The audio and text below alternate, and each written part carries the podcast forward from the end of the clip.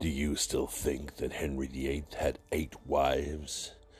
Do you laugh at men wearing tights?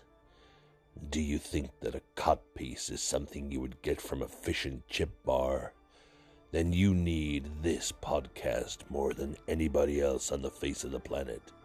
Come, listen, quake in awe at Good King Hal's podpiece.